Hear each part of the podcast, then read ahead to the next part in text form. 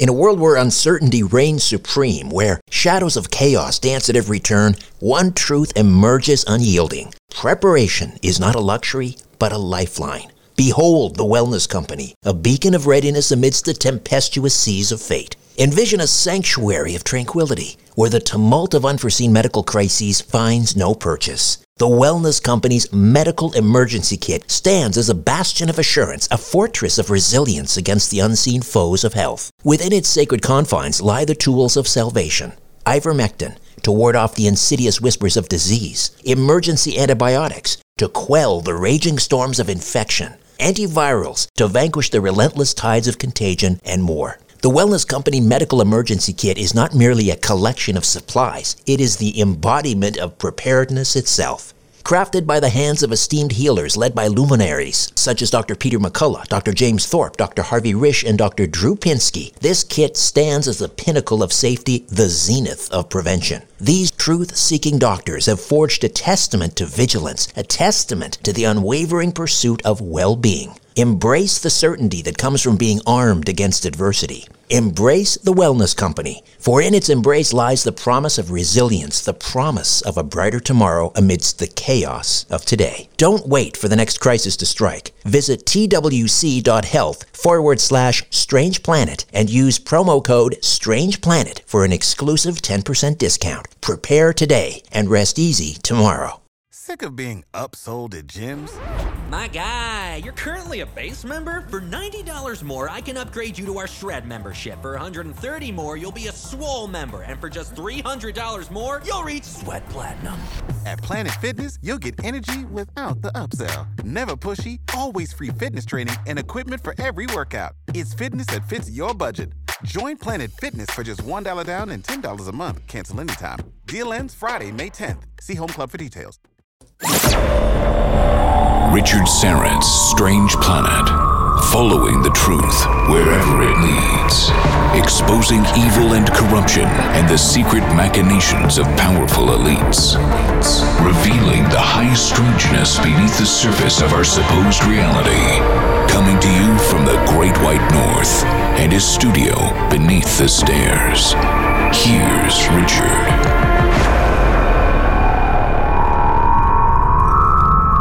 And welcome to another installment of Strange Planet. On this episode, artificial intelligence, transhumanism, the quest for immortality. Doctor Bart Kosko is with us. He's a best-selling author, professor of electrical and computer engineering and law at the uh, University of Southern California. He's an award-winning pioneer and author in the machine learning fields of artificial intelligence, neural networks, and fuzzy logic. He holds degrees in philosophy, economics, mathematics, electrical engineering, and law, and is a licensed attorney. He's uh, organized several conferences on machine learning and serves on the editorial board of several technical journal journals. And uh, let me just uh, go through the list, the impressive list of uh, books. Cool Earth, Nanotime, Noise, Intelligent Signal Processing, Heaven in a Chip, Fuzzy Visions of Society and Science in the Digital Age, Fuzzy Engineering, Fuzzy Thinking, The New Science of Fuzzy Logic, Neural Networks for Signal Processing, Neural Networks and Fuzzy Systems, The Fuzzy Future from Society and Science to Heavens or to Heaven in a Chip. Bart Kosko, welcome. How are you? I'm good. How are you, Richard? Terrific. Thank you. Um, artificial intelligence in the early nineteen eighties, was it called? Or, because I well, I want you to go back and, and tell us a little bit about your work yeah. uh, in in artificial intelligence. Was it called A I back then, or was it just called machine learning? It was usually called machine intelligence, M I. And there was a split that your audience needs to know about. It's inside baseball between a field called computer science. Is it really a science? It says it is. More software software engineering and electrical engineering. You said I'm a professor in electrical and computer engineering. This tended to be more mathematical. This tended to be more program-oriented. And the approach of modeling the brain from electrical engineering was tied to mathematics, tied to numbers. The approach of the earlier computer scientist in A I, like my good friend, the late, great Marvin Minsky, was more tied to text or lists. And it literally created a language called LISP, as in list processing and Prolog and things like that. And it, it had its day. But in the midst of all that, in the early sixties, came something called the Perceptron, largely out of electrical engineering, and the algorithm and family of algorithms that got a man to the moon and back, called the Kalman filter, and which is the real success story of the Apollo eleven um, mission to the moon, and it was a story unto itself. But these were algorithms that could take data, estimate where you were, for example, in the Kalman filter. So I, I think I'm at this point in space, and take a new measurement. The astronauts would use astronomical sextants to get a little data, or maybe they got it from a measurement, and then update it to think I'm over here. But it's like being blind and just flying in nothingness. And they were able to estimate where they were with the Kalman filter. And we still use that algorithm. It came out in nineteen sixty, and nothing comes close, whether it's guiding smart cars or robotic needles and certain types of surgery. So there was always this tougher automatic control theory stuff called that, automatic control and electrical engineering and communications, and then the softer thing using language. And it led to the expert system, collections of rules. Kind of had its heyday in the early eighties. And I was involved as a young student and researcher in San Diego at the time, setting up the electrical engineering conference that was a sort of rival to that A I stuff. It was the first I triple E International Conference on Neural Networks in eighty-seven. It was kind of the big bang of neural networks. Today, neural networks, oddly, has been, it had been kicked out of the computer science world for different reasons, and it's largely been brought back in and is called A I. So that's become the, the rough category. But we in electrical engineering, where all this started, have changed the adjective, Richard. I mean, after all, what does artificial mean? I mean, we don't even really know what intelligence means. We have some estimates. But then to put this empty adjective, so the E E side, the I triple E side, now calls it computational intelligence, or C I. And one of the goals of the I triple E, which is the world's largest professional organization, the Institute for Electrical and Electronics Engineers, is to reverse engineer the brain in the twenty-first century. There's a lot of other people's goals too, including those in Russia. But what had been science fiction is now back to that. So you hear about deep learning algorithms or chat A I. These are almost all versions of the perceptron that came out in the early nineteen sixties, the Rosenblatt perceptron, that have been updated with much more powerful computers than were at the time. But it hasn't changed very much. If I just add one more comment about the history, I mentioned the great Marvin Minsky, and there's a paper you can find, anybody going to Google Scholar, his overview of A I and its promise and limitations. And he wrote it in nineteen sixty-one. And I'm telling you, it is completely current today. I always give it out to the students in my class, a course called Computational Intelligence, and others. And I, I cited some of my papers you can see on my website, all of which are available for free. Point being, we knew then that it was a difficult task, that the problems the brain deals with are of huge computational complexity, not just the sheer amount of data coming at you through, you've got twelve cranial nerves going up on either side of your brain. So optical nerve is one for the eye and for smell, olfactory, and a bunch of others. A lot of them have to do with the eyes and the vagus, but twelve of them. That's it. You're kind of a brain in a vat, like in the old philosophy experiment. It's just that the vat is your cranium. And so that's tough to process, that kind of information. But the number of variables when we go to extend that or model it is not just hundreds, but thousands or millions or billions. So it just overwhelms our computational complexity. Minsky knew that, and they had various schemes for dealing with it back in the late fifties and early sixties, including adding noise, which I do a lot of my research. You mentioned my book, Noise covered that as well. Adding noise as a way to inject a kind of creativity into algorithms, to shake the thing to help it find a peak or a valley, essentially, we're searching high-dimensional cases. So all that's really changed in the big picture is the computing power since I was born in nineteen sixty to today in twenty twenty-three. So, for example, if I could have a prop, I have my, I just got a recent Apple fourteen. Now, the first transistors that came out for sale, the micrologic transistor, Fairchild, in sixty-one when I was a papoose, had four transistors on it, four on-off switches, four valves. And if the electricity flows through it, you call it a one. If it doesn't, you call it a zero. That's it. This thing is, I think it's up to now fifteen billion. And it's extremely difficult, made in Taiwan, I might point out, designed in Silicon Valley and elsewhere. But like most of our advanced processing chips made in Taiwan, indeed, this one from a famous building called Fabrication Facility eighteen in Taiwan. And the difficulty now is to have that many billion little circuits on a chip, which can process algorithms like the A I algorithm or neural network algorithm that's in this, that, can, that does my face recognition, the Siri speech recognition, that kind of thing. Uh, the difficulty with that is just etching onto the silicon, the pattern. So what's really going on here is you can take the way these chips are done. They're largely mod modeled on a computer with computer-aided, computer-aided software. And you take a surface, a, a chip surface like silicon or other elements will work, and they put some stuff on it called a resist. And the light of a certain frequency comes down, and there's a mask in front of it, like a stencil. You know, some of your audience may still remember what a stencil is, and it blocks it out. And so the use of a, a kind of an optical stenciling system and wash that stuff off is what engraves that. But, you know, we're down the, the precursor Apple system. Uh, this one, I think, had eleven point eight billion chips. It was like half of a coronavirus in length, those little chips. This one's maybe down to a fifth. It's getting down to the three nanometer. Uh, a nanometer is one billionth of a meter. So we're hitting the absolute quantum limits of this. And so we hit a, a threshold of computation that's allowed a couple things.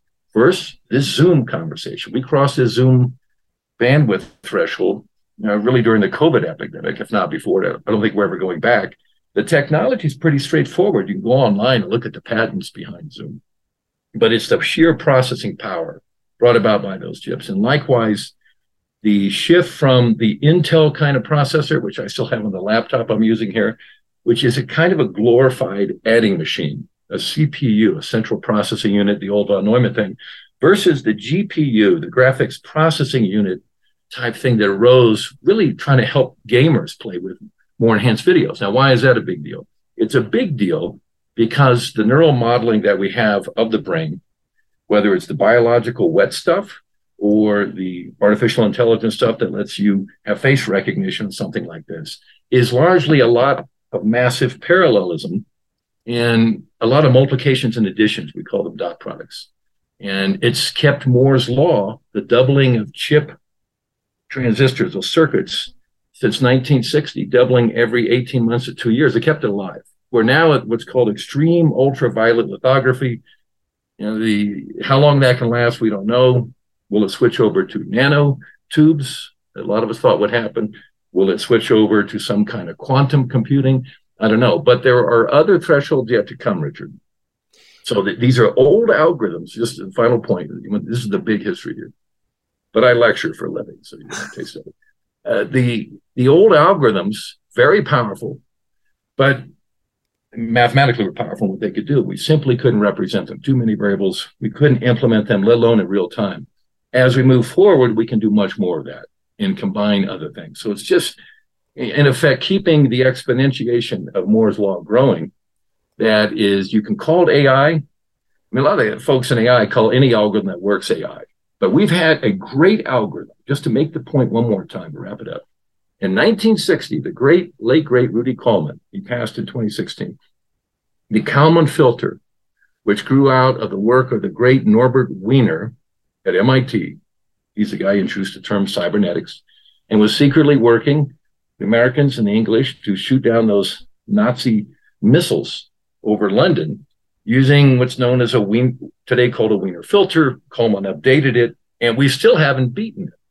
So, but when you combine a Kalman filter and its mathematical processing, it, it inverts big matrices. That's what it's, complexities involved.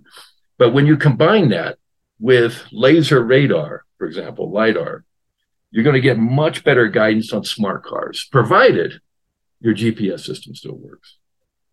And we can talk about there's a lot of ways to undermine it. And with the potential conflict with Russia or China, it's been my prediction that that's an area we have to watch very closely. All right. So I want to bring it back to the, uh, the idea of not only backing up the brain, but replacing it outright. There you go. Um, you mentioned in one of your articles the you would, uh, I think at the time you wrote it in the early to mid nineties, you'd need a, uh, a chip about the size of a house right. to approximate, I guess, the or to, to match the computational ability of the human brain. And by you said you predicted by twenty twenty, yep. it would be about the size of a sugar cube. Where are we right now? About the size of a sugar cube. That's a, it's roughly right. Now, here's the problem. That is raw on-off processing power, switches back and forth.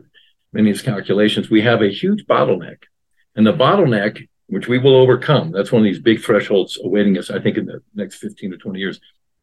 And it's the threshold between meat and chip, where they literally meet, but where flesh interacts with chips. Our neurons in our brain and throughout our body operate on a spike system. One of the great unsolved problems of science and neural engineering is, what are these neurons talking about? They talk with on-off spikes. So it is a digital representation. We know that, for example, a single photon of light can be registered by the brain, and yet it seems to be averages. We just don't know. It's a, a lot of Nobel Prizes are awaiting the cracking of that code. So what we are starting to do, though, I have a lot of colleagues at U S C doing it, many other institutions are doing this as well, is to get the flesh to grow, some of those neurons to grow directly on a chip. Okay, I've done that, a few crude chip implants. We've got a long way to go, but we're going to crack that, Richard. And when we crack the code of the neuron, we've really opened up how you can go back and forth between chip and brains. Initially, just the implants. I know there are a few now that are taking place more for medical purposes, but I'm talking more memory type chips, let alone some kind of processing chips like the A sixteen chip I was talking about here, the logic chips. So that maybe you don't want to brush up on your calculus, or you never took calculus, or you never took French, and you just have it stored there and processed in a certain way, and you can access it. I discussed that example, what that would feel like or think like in my, my new novel, uh, Cool Earth, by the way. But, of course, it can shut off in a heartbeat. But we haven't crossed that bridge. So we have these chips, these glorified adding machines, these C P Us, that have the rough processing power of your brain. You're almost there, very close, within an order of magnitude or two. Certainly will exceed that in the next ten years. But it's not the same thing as saying they can do what the brain does. We can't get them to port. But when we can get the spikes to talk to the on-off switches of the logic chips, or more likely maybe the electro-optical chips using photons now, or other things, other particles here. The spins can be used. It's called spintronics. There's a lot of stuff on the drawing board, massive patent fights over this. Whatever it happens to be, then we'll have the ability to support your brain with the chip and overcome the fundamental flaw of Darwinian evolution. And you said it. Your brain has no backup. I mean, it's a strange device. It's it's three pounds of meat. It's boneless tissue. It's got about one hundred billion neurons in it, roughly the number of stars in the Milky Way galaxy. Each is connected on average to about ten thousand other neurons, the synapses. It's in that massive feedback parallelism that thought takes place, memory takes place. Maybe something the size of a rice grain. It would have a billion little wires or synapses in it. Uh, it's all compressed together. It's got fourteen nerves on either side, bringing it sensory information and sending it back. By, by the way, here's my opening thought experiment. And everybody can do this at home. In my class, take your right foot and wiggle your big toe. That's the longest wire in your body, from brain oh, to big right. toe and back. How do you do that? You can feel it intuitively. How does it work? How did nature come up with the electricity to do that? And we're still working out. We've got a pretty good, a pretty good sense of that. But the brain, despite its wonders and its strange diet of, of fat and sugar and glucose, it has the flaw of no backup. I mean, who would design such a thing? It's got a lot of other problems, but there's no clock in the brain, unlike this chip, the chip, the mini chips, I should say, that are in this thing. There are no clocks in the brain that we know of. We have the ability to focus our attention. Like, can you see my finger? Yeah. So we, this is called the searchlight hypothesis, that we think a lot of the neurons are kind of lining up to look at that, or it's the peak of Bear Mountain behind me. Look at the peak of that up there. Just look at that. You're filtering out other stuff to focus on that. I have theories. Many of us have theories of how that happens. There's no clock. There's no boss, there's no government, there's no parental structure. Everything's asynchronous and wildly nonlinear. We're, we're a long way from cracking that. We're approximating it. But at some point, we can sample it. Now, one proposal, Minsky used to talk about this, so did Arthur C. Clarke, who I dedicated a novel cooler to. It's a long story, but you can read about it online, just inside this book at Amazon. But they would talk about a nano comb. Let's just stick a big comb in our brain, right through the corpus callosum, and record what's going on there for a month or so, just as backup. Now, just storing that, you're going to need to be buying a lot of chips. That that day's coming. And should you get old too fast, have a bump on the head, have a stroke, we could maybe go back to the recording to, recrom- to reprogram your brain or its supplement to a kind of system restore point at that point. But we would back it up. But the idea of your most precious information, that which makes you, you, having no backup, I, you know, that's you're looking, I think, at the blind hand of evolution there. And the first thing we have to do is back it up. And as you said, though, when you can back something up, you can replace it. And so you can back it up into what? Maybe into a chip, and then or store it and store it onto a cloud. God forbid the access to that from advertisers and politicians, from mean kids uh, who are playing with their latest hacking software. Who knows?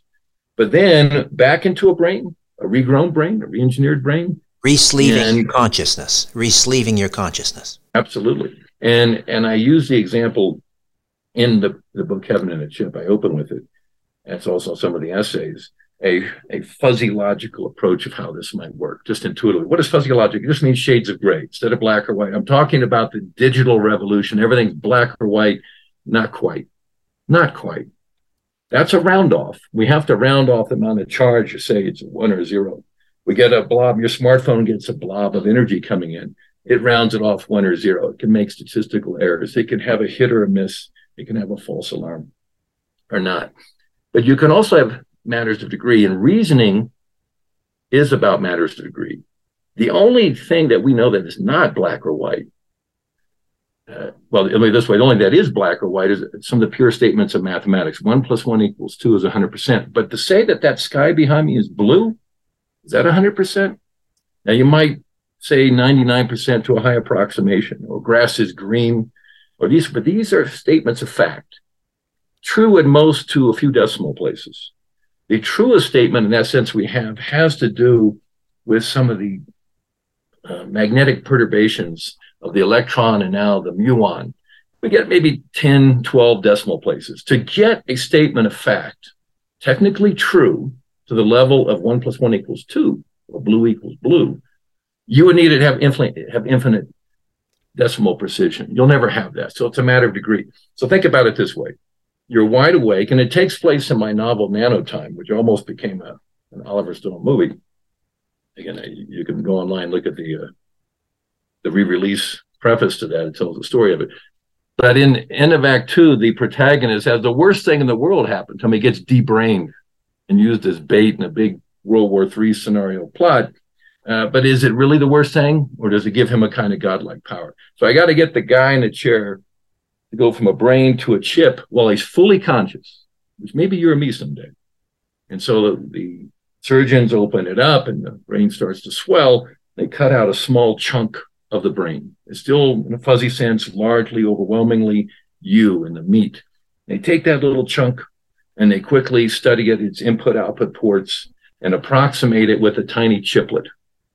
Okay, then they take another chunk at random, and they put that chiplet in to replace the missing tissue. Take another chunk of tissue, study it after they've quantized this, quantize its input-output structure, and keep doing this until eventually you're fully conscious. In fact, you've just drank a mountain of coffee, maybe, fully alert and more sensory power. But you're just a chiplet. Your brain's floating in chunks in a, in a glass full of formaldehyde sort of thing.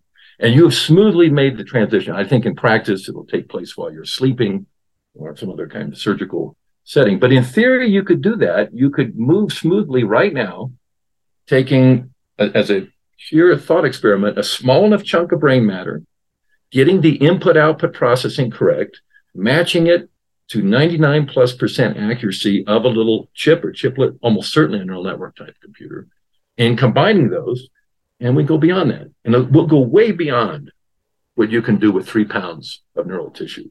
What could you do with thirty pounds of neural tissue, three hundred pounds of neural tissue? You think about that. All right. Well, that's just, yeah. Sorry, uh, pardon the interruption. We'll take a quick time out, come back, and uh, continue to discuss artificial intelligence and uh, not only backing up the human brain, replacing the human brain.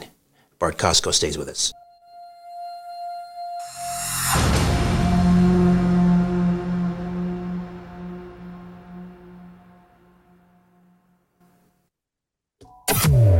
It's time to redefine reality. reality. This is Richard Serrett's Strange Planet. We're here with Doctor Bart Kosko, best-selling author, professor of electrical and computing engineering and law and so much more. And uh, the new book is Cool Earth, also the author of Nanotime, which was almost made into a, um, a movie with Oliver Stone. Um, make the case for me that this is something that we ought to do. I understand the benefits of, um, let's say, um, you know, neural implants uh, for things like Parkinson's disease or someone who has Alzheimer's disease. But um, why do we want to... It, the idea of re-sleeving our consciousness, um, I mean, well, you, you make the case why we should do this. Live forever. That's the easiest answer. And just look at the pyramids of ancient Egypt. All the work that went in that really so that a pharaoh or the pharaoh's gene line could in some sense live forever, make it to some kind of continuation. No real theory of how that could be done and the information transport. But what if, Richard, what if for the cost of a, a good meal in terms of the chip or semblance of chip, we could not only back you up and plug you into other systems and keep modifying that. We could give you an effective engineering approximation of immortality. Now, look, nothing lasts forever. I'm not saying that it does, but the idea of living for one hundred twenty years and some medical advances, maybe we can twenty-five percent extend that to one hundred fifty years. That's trivial in chip time. You mentioned my book, Nanotime. I coined, the title coins a new concept of time. Right now, we're thinking and talking in what I call meat time, very slow time. I've had my signals measured, how long it takes for electricity to flow in my arm. It's only going a couple hundred meters per second. It's trivial. Nature evolved things in a very slow way, coming out of the oceans. The salt in the oceans, the sodium and the chloride are used as ions. That's how electricity flows very slowly. But processes are happening around you and in you on very different timescales. And if you're in a chip, even a simple chip of today's time, let alone what's coming in the future, a few seconds of our time, and certainly a minute of our meat time, would be at least one hundred years, maybe a million years, depending upon the speed and the power of the chip. So even a chip that lasted only uh, a few minutes could be a rough approximation of a much long Methuselah-level life or beyond. And if you keep an energy source going near a black star, in extreme case, you have a pretty good engineering approximation of intelligence or of life immortality. And by the way, there was a recent breakthrough, and this is February of twenty twenty-three, in the physics world, roughly appears to have figured out what dark energy is. And it's kind of a bleak picture of the universe, if I can just mention, because you're asking me that these are ultimate ought type questions. And the finding was, so let me just remind the audience that the universe is not just expanding, but the expansion's accelerating. It's as if God's blowing up a balloon with the galaxies on it, and he's really pushing more air on it at a faster rate. We know from the Einstein equation from nineteen sixteen of gravity, you can add a constant, and Einstein called it the cosmological constant. That seems to be pushing things. Didn't know what caused it. Einstein thought it was an error at first, but that seems to be at work, and it seems that the mechanism, this is done to more than five standard deviations of statistical accuracy. So it'll be very hard to dislodge this. The cause now, the best explanation we have of the expanding and exploding universe, so to speak, or accelerating universe, is old black holes. And they gobbled up essentially their universe or their uh, galaxies at the time. But unlike the models of black hole we grew up with, which was just a strange ball encapsulating a singularity somewhere inside there, some magical point of one over zero, basically. These balls, these black holes are quantum active. They have vacuum energy. And they've gobbled stuff up and they're effectively growing. There's conservation laws in the universe. Something has to give, and what's giving is expansion. It's almost as if, I mean, the image I had when I read this paper, stunning papers available, online was it's like the bubonic plague or something, big black pustules that are pushing that out. We haven't figured out dark matter, that's next, but the dark energy. But it suggests a universe that not only will it end in a cold, empty heat death, but a lot faster, well, further art, further apart than we thought. But even our ability to visit other galaxies is going to be limited because we're just going to keep pushing away further and further. Doesn't matter, though, I think, at the level of what I called heaven in a chip, when you're on nanotime. Because, again, even a few minutes of good old-fashioned human time can be centuries, let alone thousands of years. Now, a lot can go wrong. Someone can turn off your chip. Everyone in the world will want to manipulate your chip, cancel you. You know, when cancel culture reaches a chip, you know, all these kinds of problems, I have that. But fundamentally, we die too soon. We die painfully, and we've had maybe one hundred ten, one hundred fifteen billion people walk the face of the earth. We don't remember much of the earlier one. A good percentage of those who ever lived are living right now. And a short life has a lot of perverse incentives behind it. For example, you tend to treat, I think, the planet more like a rental car. And if you have a longer-term view of it, a more sustainable view, the desire to replicate and propagate, even if each generation gets divided by two and is genetic distance to you, all those kinds of things are tied up to, to a much earlier era here. So we haven't thought that through. But what we are facing is the potential of a kind of digital immortality, for better or for worse. And my point is that should be, this is where the ought comes in, the moral case, that should be your call. You may want to die many times, Richard. In fact, a book I'll be coming out, I explore this elsewhere. I think some people will do it for sport at some point in the future. They'll but, die for sport. Right. You could, you can imagine a gladiatorial type thing or, or the like here. But you and I have sampled so much, so little or rather, of the world's art, sensations, politics. We don't know, we don't even know our next door neighbors a mile away, let alone what's happening on the other side of the planet. The ability to access greater databases essentially in real time. Well, it's not, it's not a, it's not omniscience, but again, it's a kind of an engineering approximation. I think you should have that alternative. What I didn't see in those earlier days, and just in the essays, I completely underestimated that fault. I think comes out of our Darwinian background, the our lust for power and obsession with status. And that's led, like in politics, when it's, which was this unforeseen thing, I think, of the human species, when it these big cultures and it gets tribal and, and the tribalism and the politics, uh, it, that's a scary thing. And so a lot can go terribly wrong uh, when that happens. And I think it will go terribly wrong with those who go first. We are more than just inputs and outputs, though. Like, do we even know what consciousness is? So if you're going to re-sleeve one's consciousness, um, are we actually truly, you know, capturing the genie in the bottle? Or is there some intangible... Such a wonderful question. I have a theory of consciousness, and it's tied to some mathematical theorems that I initially proved when I was very young.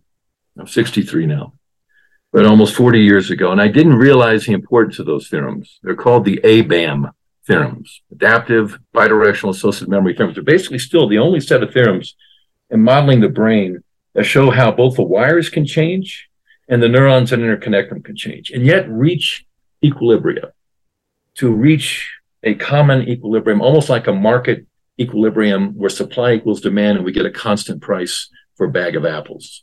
There's a lot going on. The markets are changing all the time. But we know dynamical systems cool, they converge. What a thought is, I and others allege, is one of those equilibrium states of the dynamical system. You can demonstrate that. You see some papers on my website with a few number of neurons.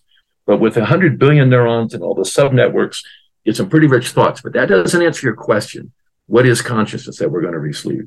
My claim, and I didn't believe this at first, I had to go back, look at the map, is that consciousness is a form of daydreaming. Now, bear with me. It's what I call a stimulus-forced daydreaming. So here's what the equations say, Richard, that the neurons you have, whether it's ten neurons or ten billion, they interconnect and they reach their equilibrium independent number of dimension, but they don't sleep. They're always going back and forth. What changes when you sleep is you have less stimulus coming in and less going up into those twelve cranial nerves. So you're in more of what we call free running, a type of simulation running. But that simulation's running right now. And natural selection would have favored your ability to daydream precisely when, especially your visual input, is dominating the processing in your brain. We call that forced operation dynamical systems. You have, during the daytime when you're alert, you've got all this stimuli coming in. And like I'm looking at myself on the screen here and looking at the mountain in the background, it takes a lot of processing to do that. It takes at least a quarter of the neurons in the brain to do something like that. But when I shut it off, like at night, it continues to go. But why would that not also continue during the day? So my claim is there isn't some kind of ghost-like system that shuts off and dies when you fall asleep. On the contrary, in effect, what you really are is most you when you are sleeping, when you're not stimulus forced by the environment, by movement, by smells, sounds, et cetera. And the math supports that. And if you go to my webpage, everyone's welcome to do it. The paper that was out in, I recast these theorems in two thousand twenty-one in January in the original Cybernetics Journal, because the underlying paper was one of the most cited paper in the journal's fiftieth anniversary, divided return to it. It's a paper on bidire- adaptive bidirectional associative memories. And I think it's equations thirty-four to forty-four that show you the interlocking equations that can be constantly updated. And in effect, it's like a thought is a sort of tornado. And as more stimulus comes in, the tornado goes away or it modifies and turns into something else, but it's always going. And if consciousness is just that, the operating of the neural synaptic dynamical system, that we can transport. So it's not just input and output. It's, it's the feedback effect that creates, I think, ultimately agency and the sense of self and stores patterns. That may be more you bargain for in that question, but that's, that's so the answer is consciousness is stimulus forced daydreaming or form of dreaming. But dreaming is the substrate. The stimulation daytime is an effect, an important one, but an affect.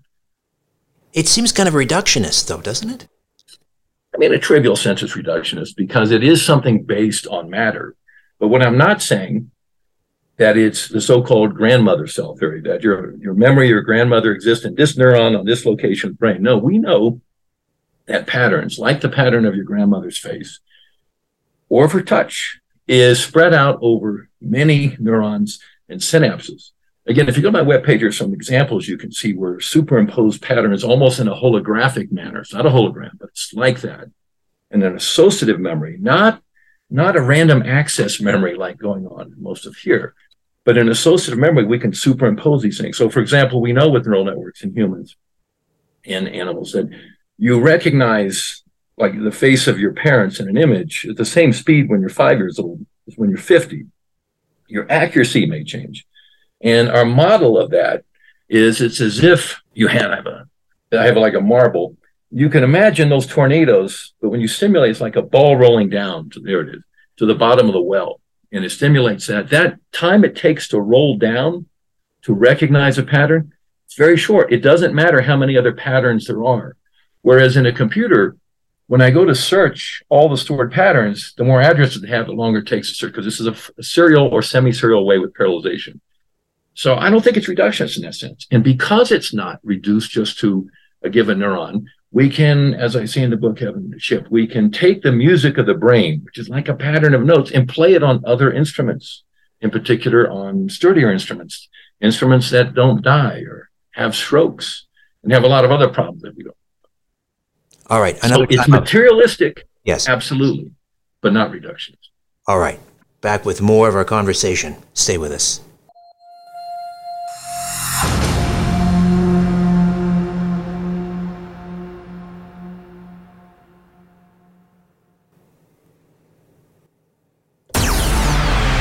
This is Richard Serrett's Strange Planet. Follow Richard on Twitter at Richard Serrett. For show information, visit the website strange planet dot c a.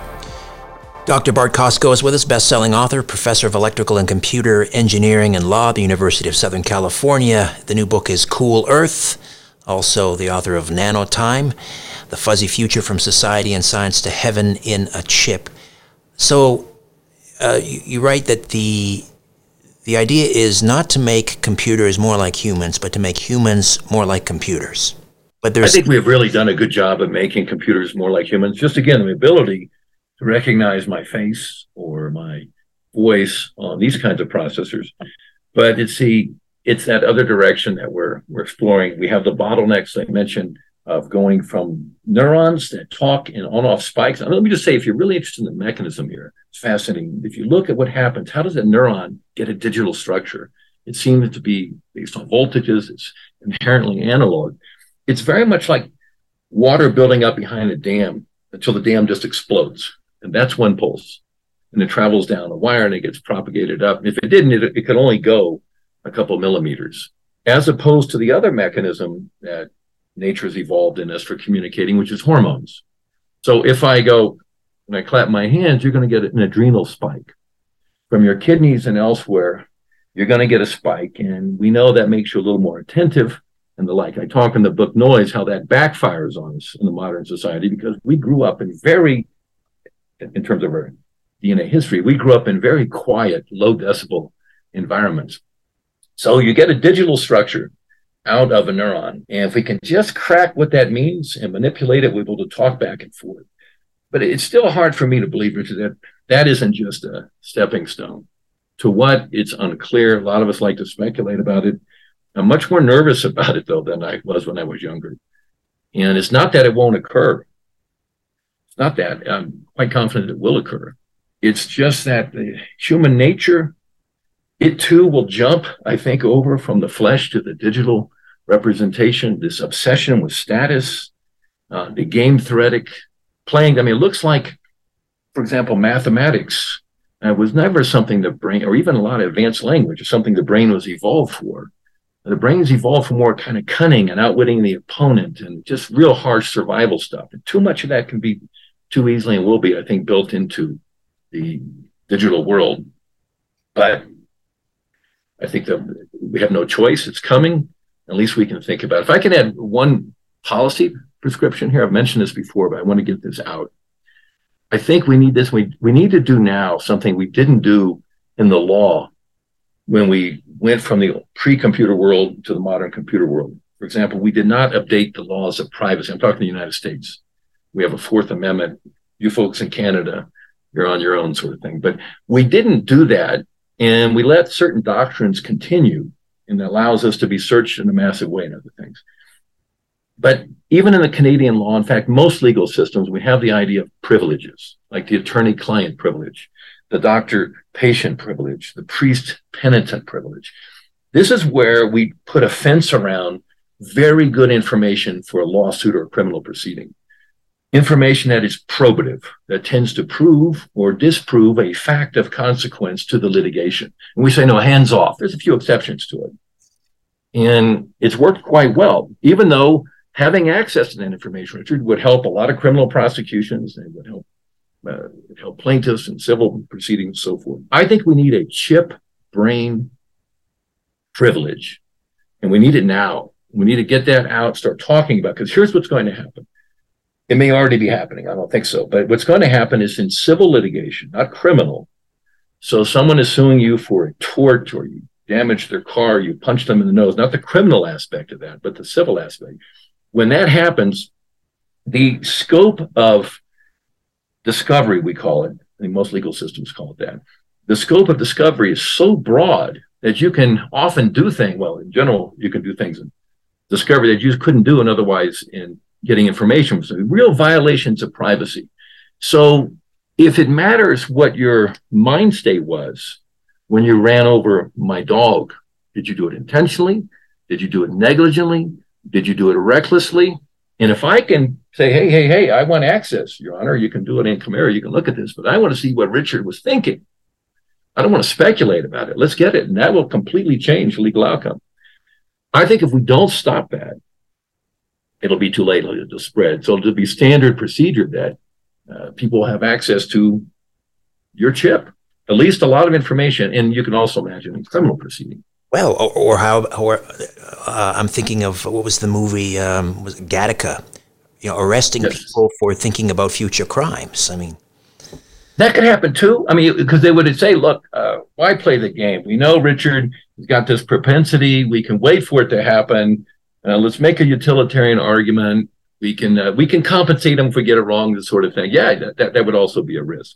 But the access to your brain, if we could get it now, would make a big difference. And so many people would want that information. I think we need to draw a hard line here and demand of our leaders a chip brain privilege.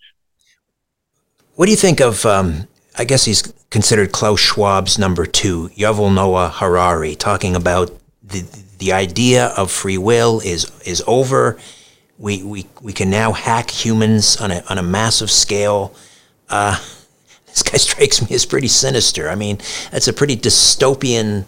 You know, I've heard him only briefly. I, I, I really don't. I don't think it's free will is over. I think, on the contrary, free will will expand into a digital medium. So I, I really can't say in his particular case. The other stream, uh, we were talking about making humans more like computers, and I want to just talk, touch on hu- making computers more like humans. And I've been reading about in the New York Times this user using um, it was a, a chat bot. Uh, Let me see if I can get the uh, the name of the article. Uh, Why a conversation with Bing's chatbot left me deeply unsettled. And there are a number of cases. There was a gentleman in Germany as well. These users having these conversations with uh, Bing chatbot, ChatGPT, and um, the um, in one instance, the uh, chatbot was trying to convince the user that he should leave his wife. Hmm. Uh, in another instance, the uh, chatbot felt threatened by the user and, uh, in response, threatened to expose the user, uh, would reveal things about him on social media and so forth. Mm. What is going on here? Is this some, is it, it almost seems as if these chatbots are developing some type of, can I use the word self-aware, the term self-awareness or consciousness, or is it pseudo-consciousness? What is it? I don't think it's consciousness, and it's pseudo, and it's artifacts of the programming and the algorithms. Uh, two acronyms, G I G O, garbage in, garbage out, and X A I, explainable A I. So I think the trouble with the early stage chat bots that we have is garbage in, garbage out. You got to ask, what are they trained on? Then you can look at how they're training. Most of them use a kind of neural network. Often it's called an adversarial network, where you and I try to outwit each other. Maybe a better analogy is I'm an art forger. You're an art detective, and I put forth something and you say one or zero. And if you, and your ability to detect it, I look at that and I change what I do. And we go back and forth until I become virtually, you can't detect a fraud. That's the basis for deep fakes and many other things. And something like that, adversar- adversarial networks is at play here with neural networks. The trouble is those things rely fundamentally on what they're trained on. They can go a bit beyond that. But if you're just going to train your language processor on Wikipedia, for God's sake, which is uh, on some things, maybe on some math matters, it's reasonably accurate. I've just known too many graduate students who write that stuff, so I'm deeply sp- skeptical, let alone political matters and social matters. Uh, it's the old Darwinian tribalism and status stuff. So anyway, it's not the most objective source. So even if you went back and trained it on the great works of literature, and you're going to be limited by that. So I would take that with a grain of salt. Right now, though, it's unclear what they're training on. I think a lot of the training is on users like you and I who go in and play with it, ask it questions. But I noticed, for example, when I'd ask some of these chatbot questions about uh, mathematical questions, it was very superficial, just like I'd expect to see with someone with a bachelor's degree in computer science or E E. I'm sorry, but I'm an instructor. And so I would probe deeply, for example, into probability questions. I teach probability. I spent a lot of my life working in it. And I would ask about Kolmogorov three series theorem, one of the grand results almost nobody knows about. And it didn't have a clue. But the trouble was, and this takes me to the next point, it thought it had a clue. The trouble is it doesn't come back and say, I'm guessing, I'm guessing eighty percent, I'm not as sure. It doesn't give you the confidence measure. And this is a problem of classical neural network models. They match the brain too much. We don't know what they forget when they learn something new. And they don't come out with a confidence measure. By the way, back in the eighties, you asked me about, we weren't able to deploy these with very few exceptions precisely because of that. Maybe they'd get some training right, ninety percent, ninety-five percent. But number one, it wouldn't be one hundred percent or ninety-nine percent. And it would change if you taught it new things. Like you, you don't remember what you forgot when you learned something new in general, unless you get tested on it. And even then, it's an approximation. So, but it would not come back with a general confidence measure. So this is the difference between interpolation and extrapolation. If I got a bunch of points in the cloud, I can fit a line between them. I'm kind of interpolating between them. It's a lot of classic modeling. That's where neural networks grow out of. But when I only got a cloud of points here and I want to talk about what's up here, that's extrapolation. That's how we get, well, we get a lot of bad predictions about the future and elsewhere. But the system usually doesn't tell you that.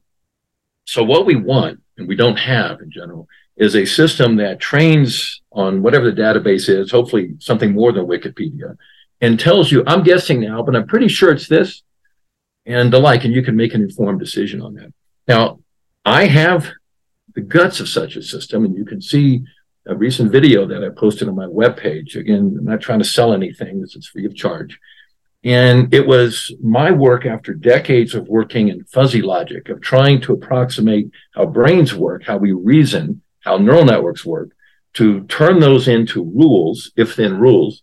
And the rules then can do things like I uh, spend a good chunk of my time in the mountains where the roads are snowy. I have a Subaru. It, that Subaru has in it, it's a Japanese car where fuzzy logic has been quite popular. It has a fuzzy logic transmission. It has a bunch of rules that smoothly act like experts never sleep, that, that change gears and give it superior performance on ice and snow and things like that. But the rules are one thing, and the question is, how do you get them? And what I was able to achieve, and it took me over thirty years to see this, was that to the rules, there correspond probability curves, like the infamous bell curve, but many other curves. So if I had ten rules to explain a system, it turned out there were ten probability curves, and one hundred rules, one hundred bell, one hundred probability curves. And I could combine those probability curves by mixing them. It's called a mixture. And the neat thing is, when I mix together probability curves, I get a new bumpy probability curve. It's much better representative. And what we didn't see in the past, in the eighties in particular, I didn't see it, was that these systems that have done quite well in the fuzzy logic world, we have hundreds of millions of dollars of products, of consumer electronics. You almost certainly have some, from smart cameras, washing machines, traffic lights that involve fuzzy light. We didn't see the connection between the rules and the mixtures. So I can take a whole bunch of rules, bear with me on this, that represent, for example, how an expert backs up a truck and a trailer in a loading dock, to a loading dock in a parking lot. It's a very hard problem. Humans can do it. It takes a lot of work to get an automated system to do that. I can do that with just a few rules, capture that in a probability mass, in effect, and then do it for a different expert and represent their rules, learn that from their behavior, not by Q and A, but you might do that, but just watching their behavior, like a neural network. Get the rules, I get a different probability massive curve for the second expert, and five, three, a thousand more experts. And then combine them all, I can mix the mixtures, and it never stops. Now, so what? The neat thing about that is, I've now taken a rule-based system, abstracted from human performance. In my book, Fuzzy Thinking, its thirtieth year anniversary is coming up here. Uh, it'll be coming out digitally soon. But in fuzzy thinking, I called it D I R O, data in, rules out, or the human brain suck. But not just humans. But I can take that, and I then get automatically all the tools of modern probability theory and statistics. So I get a variance or standard deviation estimate for each question I ask at each input X. It will give me an answer, so like the chatbot. But now I'm giving a confidence measure, and I get more than that, Richard. You can open it up, and I can find out for each input X if I had a thousand experts combined. So I model each thousand experts. I view this as taking a thousand brains and merging them into one mega brain. I call it a brain loaf. Rather than just merging what experts say, actually merging the structure of their brains as modeled by the rules, now captured as probability curves. Merge all that together, ask it a question, and I may find out that really only three or four of the experts contributed largely to that result. And I can study that, and I can use that for a lot of other purposes. And I get a complete description of that, but I get the other thing inside each of the experts. I can open up their brains, in effect, and find out, let's say they used a thousand rules or a million rules, which ones contributed to that particular input. So I have an audit trail, and I have a powerful form of explainable A I. And I think you're going to see that uh, take off. Right now, where we are is the neural models that started in the sixties, got repopularized in the eighties, because at the time we thought great computing power. Kind of went dormant in the nineties. It's come roaring back. We crossed some processing thresholds again, like with the machine learning chip that's in here, in my, in my Apple. Uh, that has led to ever bigger neural networks that have a lot of problems that they don't explain themselves. Same with the chat. They take a long time to train, and it's not linear here. So the, the training costs go up. So we have to have a way. We have to break through that. The algorithmic breakthroughs have yet to come through. We hope they'll come, possibly parallelism. Maybe we'll just wait and just ride the back of more Moore's law as we go. Well, but the explainable explainable A I, without that, you can't trust these systems. So as they get, quote unquote, smarter by making them deeper, more layers, they get dumber in the sense that they can't explain themselves. And so uh, it's been uh, a focus of a lot of my recent research, again, you see on the paper, was to change how the neurons work inside. I've introduced a new neuron called the NOVA neuron, the non-vanishing neuron. I hope I've done the right thing societally, because it'll make these things much deeper. They'll still fill in. We have a problem now that you don't hear about in the chat stuff, but that as you make the system deeper to add more processing units or like neurons to it, you tend to lose the training signal that you're passing back and forth. It's known as the vanishing gradient problem. And it led to some very strange ad hoc remedies. Something called the ReLU, the rectified linear unit. I took another, well, hiking these mountains out here one day. I said, I don't think so. I think they threw the baby out the bathwater. If we go back to the original neuron that's in the human brain, it's kind of got an S shape. And if we just add a noise type perturbation to it, it won't vanish, hence NOVA or non-vanishing. But even those things are limited, how far we can go with it. But at some point, we have to have a system that whatever it's trained on, that we can be reasonably confident of the answer. And the last point is another legal point. Exactly what's the legal status of this system if you trained it on your face and my face and behavior? I, I raised this once to some experts from NVIDIA, and they said, well, what about the human brain? You don't have a copy. And that's true. But when it comes to an artificial brain that we can grow and manipulate, the database matters. I, I had a conversation recently with the general counsel of a certain super large talent agency in Hollywood. And this was an issue because they're trying to figure out in a digital world how to, quote, monetize their talent. And uh, the question came up, you know, who could you could you train on the stars? And, and it had a lot more than that. It had to do with developing scripts and so forth. If you think the scripts are derivative now, you wait until neural networks start writing your movies for you, Richard. Uh, but it's an issue. And it's become a big deal because of who owns what and the invasion of privacy, just like another issue has come up, if you're interested, is at the copyright level, too, who owns the images uh, painting. So if we copy, and someone in Microsoft, I think did this in Google, but maybe it's Microsoft, they they took a lot of Rembrandt paintings, spent a lot of time training them, running them through these deep networks, and they came out with a system that could create Rembrandt-like paintings, but new ones, given different kinds of images. So who owns that? It's a tough fight. Uh, the intellectual property issues there, who owns the, the patents behind it and the like, uh, uh, wide open here, as most questions are when the digital technology transforms where we were in the, in the previous analog world.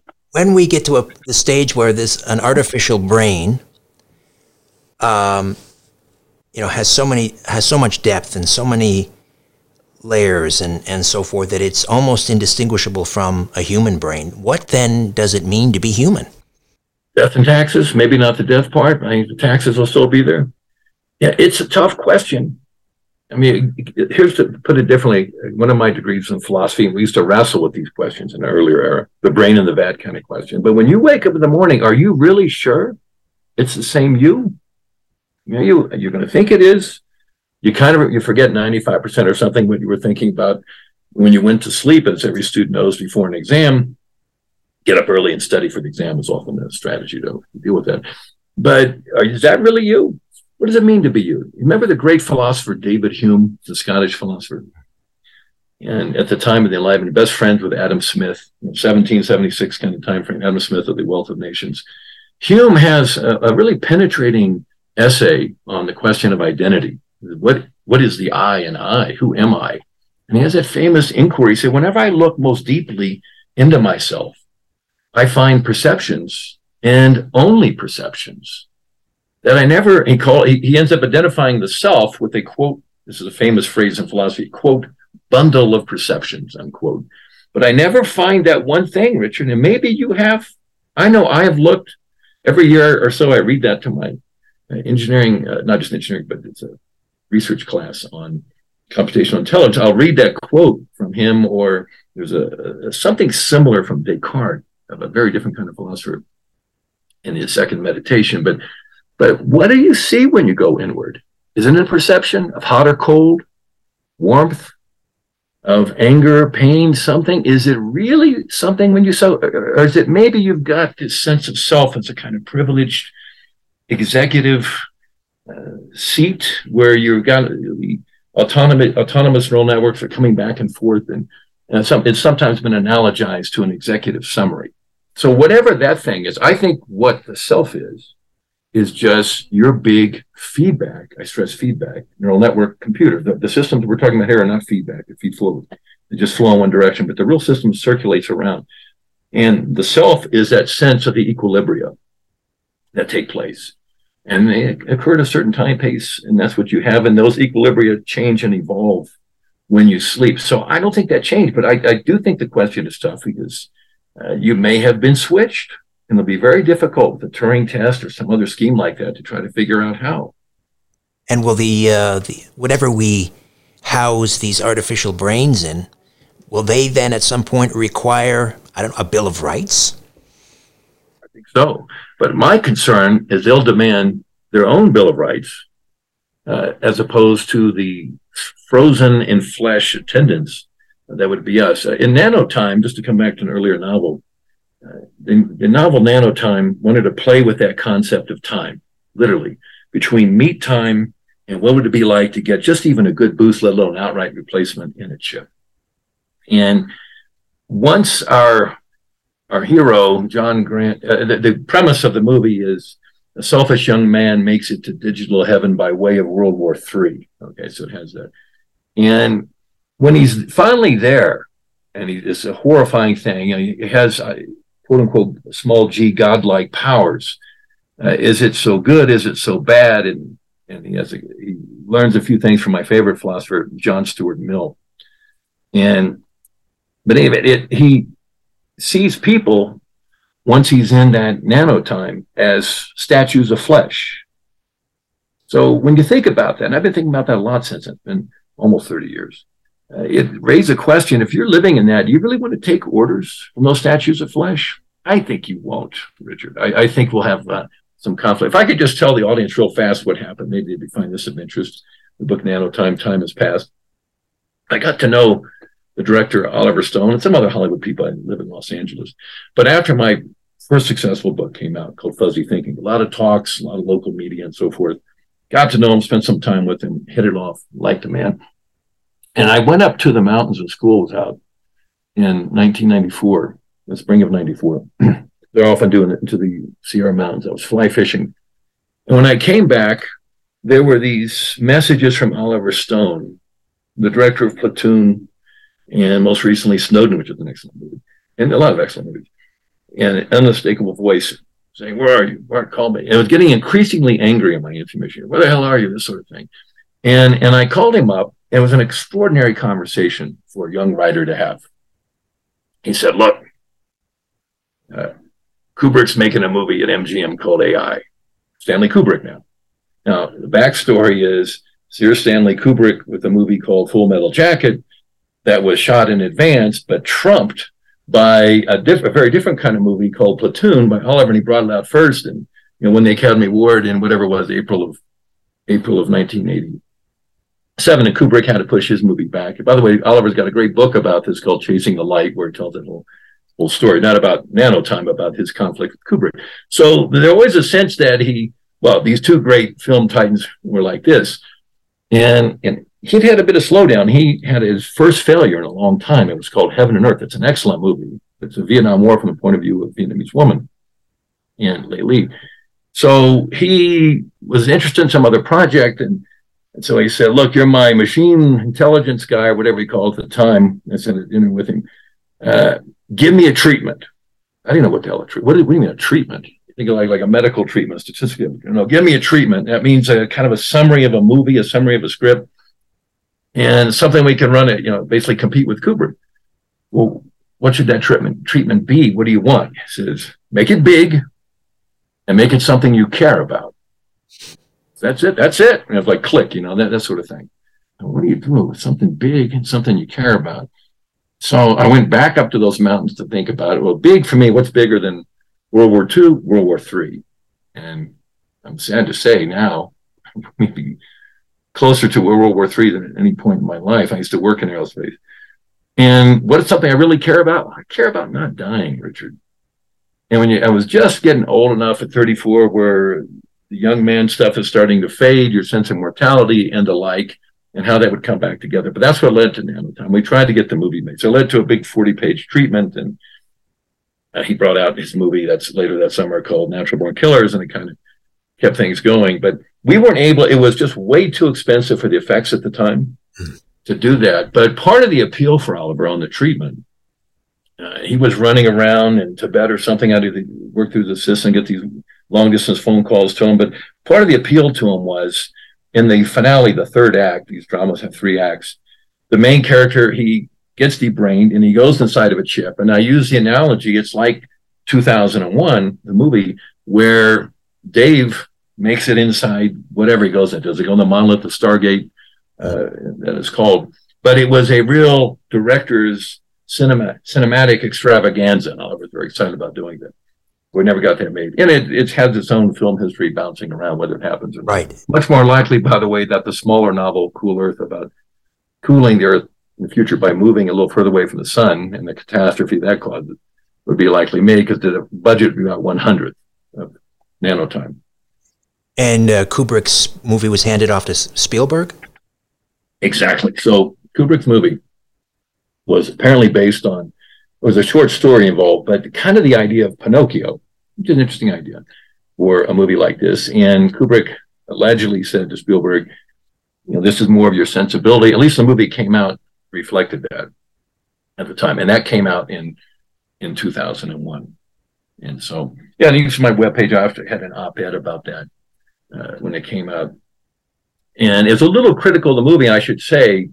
Uh, I don't know Spielberg, but I didn't realize, Richard, when the when I wrote that op-ed about the time, it was really talking about this interplay again between chips and humans, that Spielberg had recently joined the board of trustees of, of U S C. You know, my understanding, there were some concerns about that, but all turned out well.